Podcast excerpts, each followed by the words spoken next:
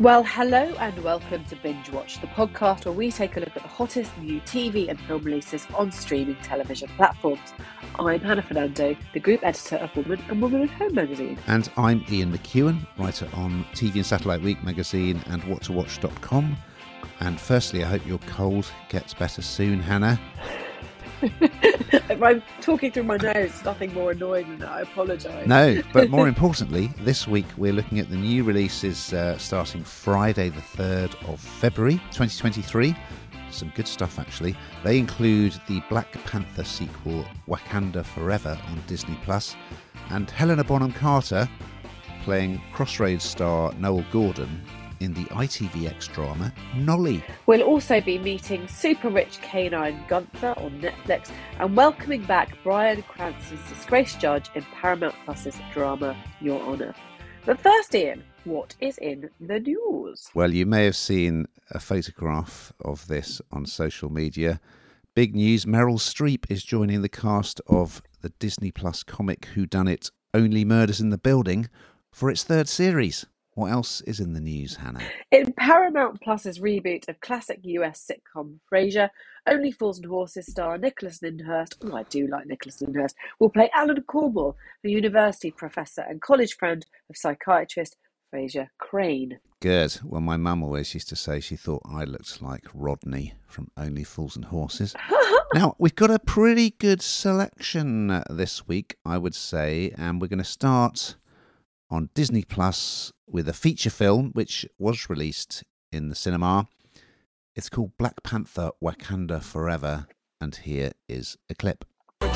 His people did not call him general or king, they called him Kukul Khan, the feather serpent god. Killing him will risk eternal war. He's coming for the surface world. So, this is a Marvel superhero movie. Fans may recall that Black Panther was released in 2018. It was very successful and it starred Chadwick Boseman as Black Panther, the superhero, aka King T'Challa. Tragically, the actor died in 2020, very young, died of cancer. So, as you can imagine, tackling a sequel was quite a delicate matter, and I think it's been done really well, and really respectfully, because it starts with a lovely tribute to Chadwick. He was such a talented performer. We're picking up the action following the death of his character, and his mother, played by Angela Bassett, she's great in this. Ramonda, she is the queen, and his sister Shuri, played by Letitia Wright, who is also really good in this. They're kind of stepping up as Wakanda faces new dangers. So I hadn't watched the original Black Panther film. And based on this, I definitely will be watching it because I really enjoyed this. I love all the African stuff. So that the backdrop, I'm sure most people know this because so many people would have seen the original, but the backdrop is this African nation of Wakanda which is technologically hugely advanced, way beyond the rest of the planet, because of this substance called vibranium, which features across the Marvel universe in, in various adventures.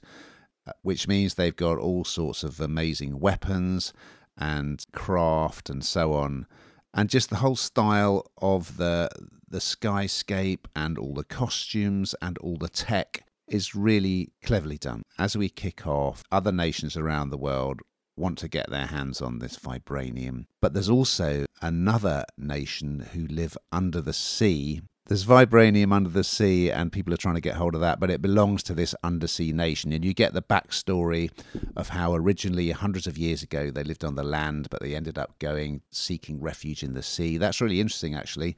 I couldn't help thinking of Rick and Morty and the episode with Rick's undersea nemesis. The stunts are terrific. You've also got the brilliant comic actress Michaela Coel. You've got Martin Freeman. He plays a sort of slightly world weary CIA agent. I think he was in the original film. Dominique Thorne plays a young student called Riri who has designed a vibranium detector. Great performances in this, great sets, great stunts.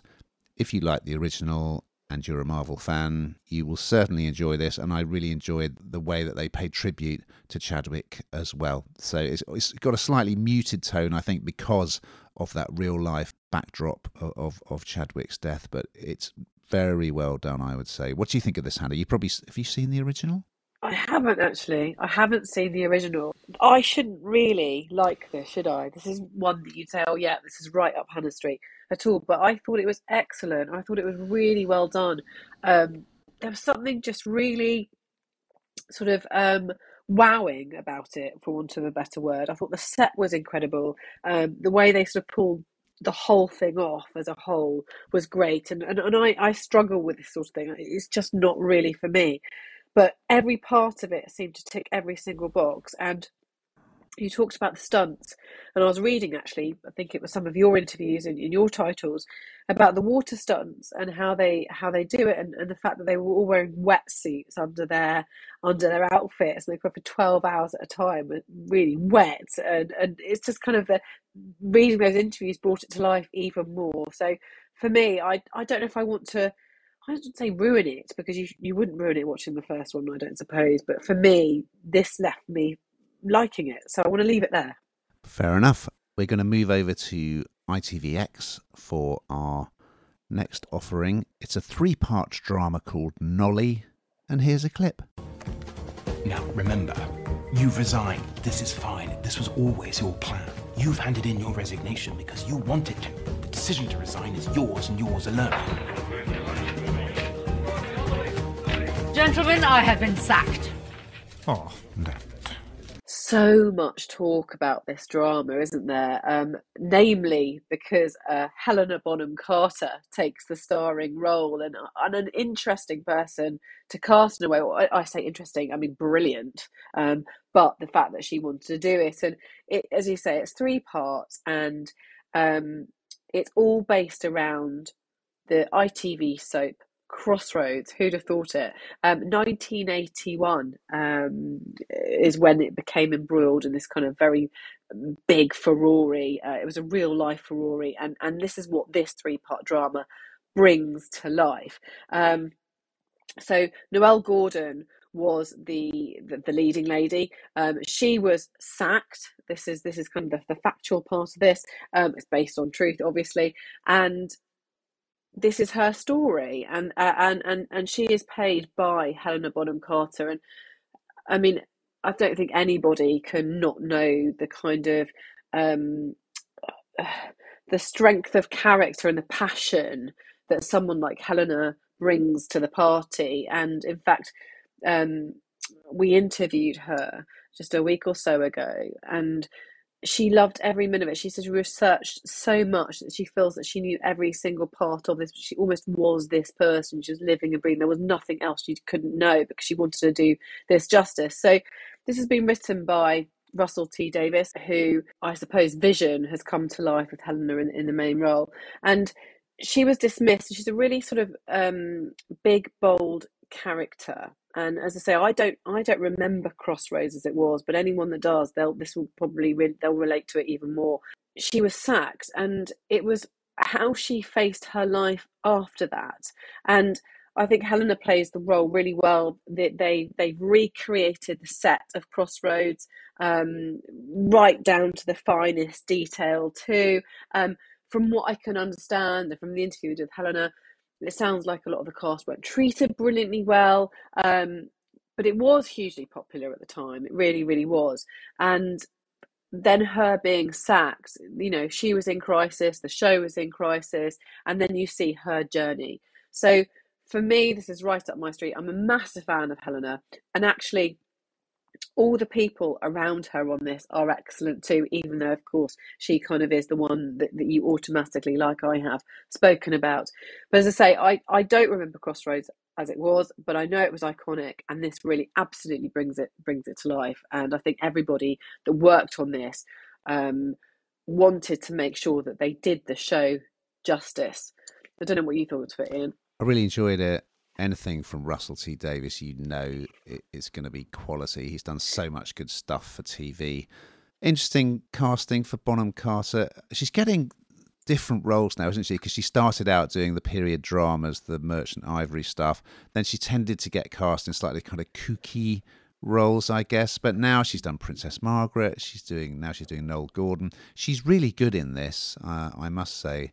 I do vaguely remember Crossroads, and it was almost like a byword for creaky sets and low production values. I remember the theme tune as well.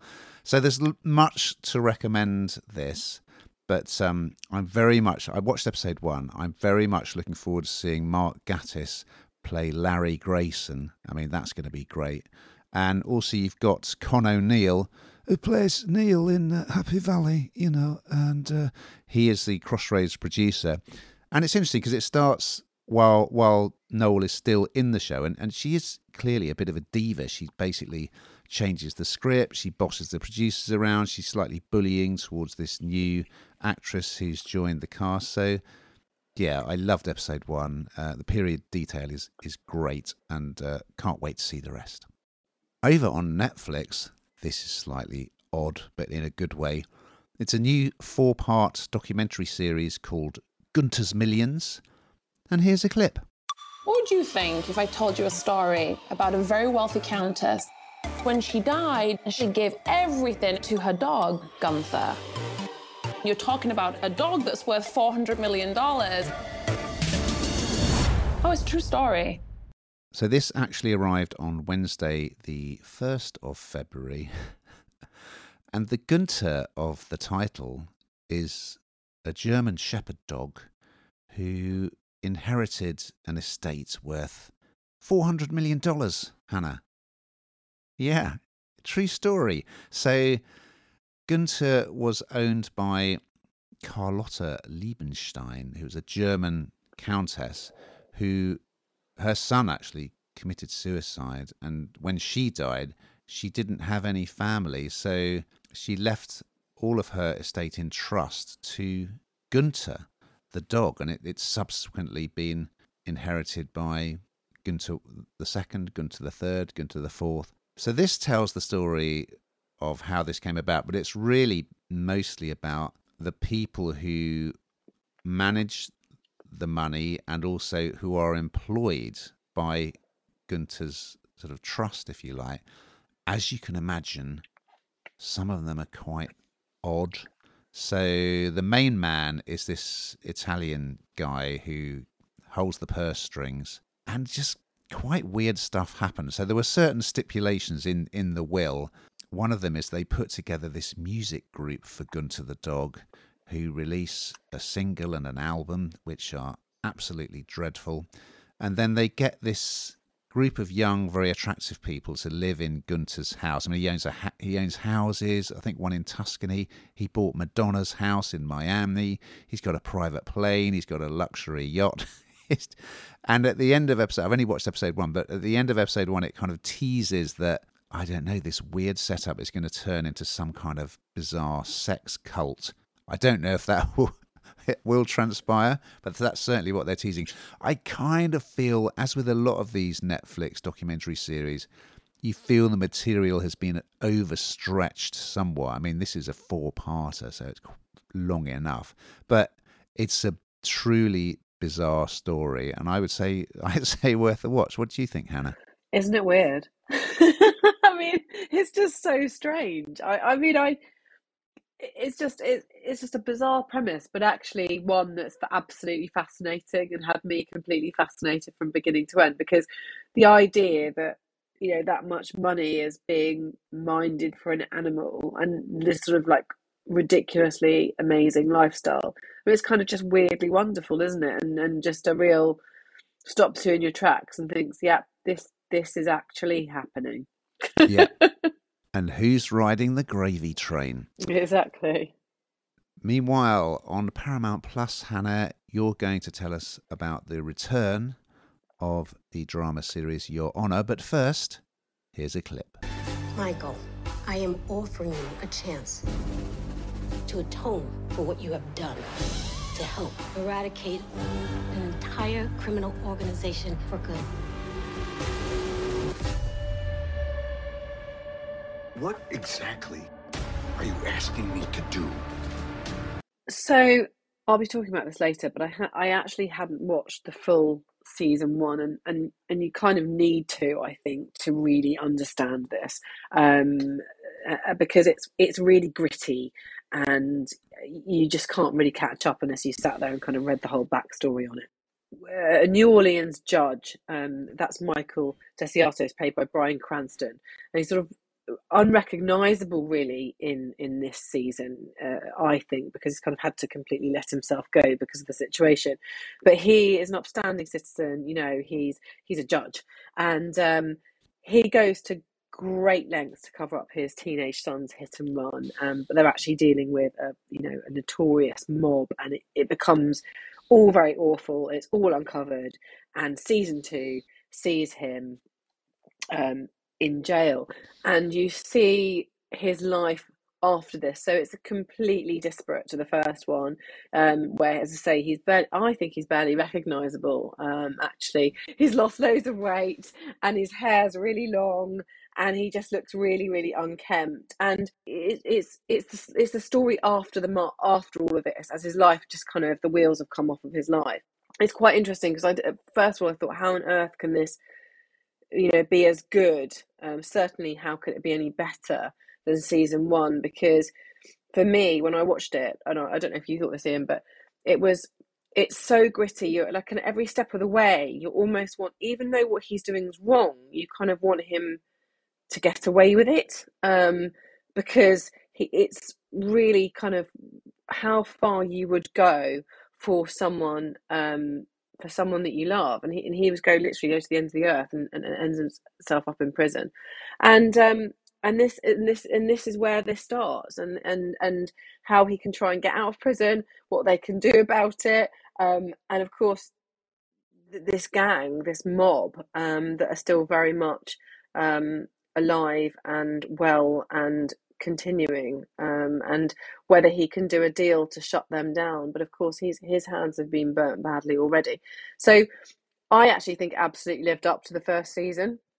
I still think it. I think it was very gritty. It's huge drama in there. I mean, it's it's absolutely action packed, and again, really something that I wouldn't have necessarily a thought I'd particularly like, but it it consumes you almost immediately. And as with a lot of these things, kind of um, brings around emotions that you think, well, I, I shouldn't really be wanting this person to get away with. I shouldn't want. You know, they should they have should pay for that. You know what they've done, but you don't in this. And and and I thought it was really really good.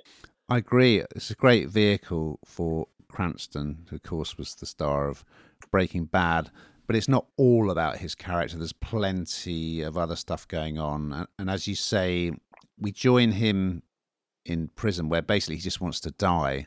And there's this amazing mm. scene actually at something called a prison rodeo, which I've never come across before, where they've got things like um, putting a load of convicts in in a in a bull ring, uh, playing poker at a table, and then the bull is charging at them.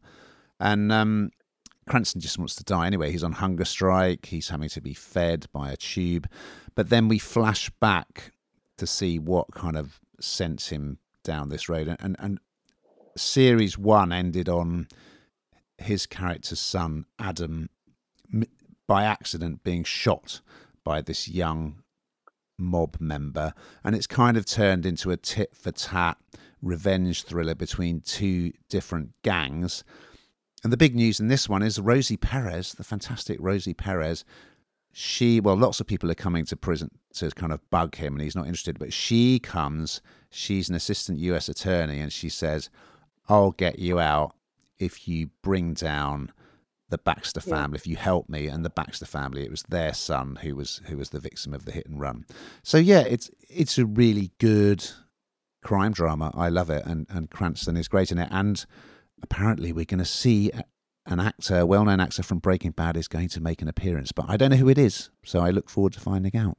We've got to that point, Hannah, where we find out what you've been binging on while nursing your cold. So, yeah, what have you been watching? Well, I binge watched the first season of Your Honour, so that's the first thing. Um, but also Love Island's on, and I've got to watch that sometimes, don't I? I don't actually particularly love it, but I have been binging on okay. it. Okay. Well, I went to the movies to watch Steven Spielberg's Meet the Fabelmans. And on BBC iPlayer, very good music documentary, which I recommend. Fight the Power How Hip Hop Changed the World, which is presented by Chuck D from Public Enemy, but features lots of other hip hop artists as well. And it's kind of set ag- against the context of, sort of race relations in America. It's fascinating viewing. We just got time to look ahead to what we're talking about next week. So, what's on the agenda? Brenda. And we're going up country as Clarkson's farm returns to plough a new furrow on Prime Video. And Ghosts actor Charlotte Ritchie joins the cast of You in season four of the twisted Netflix thriller. Look forward to that. And more, but in the meantime.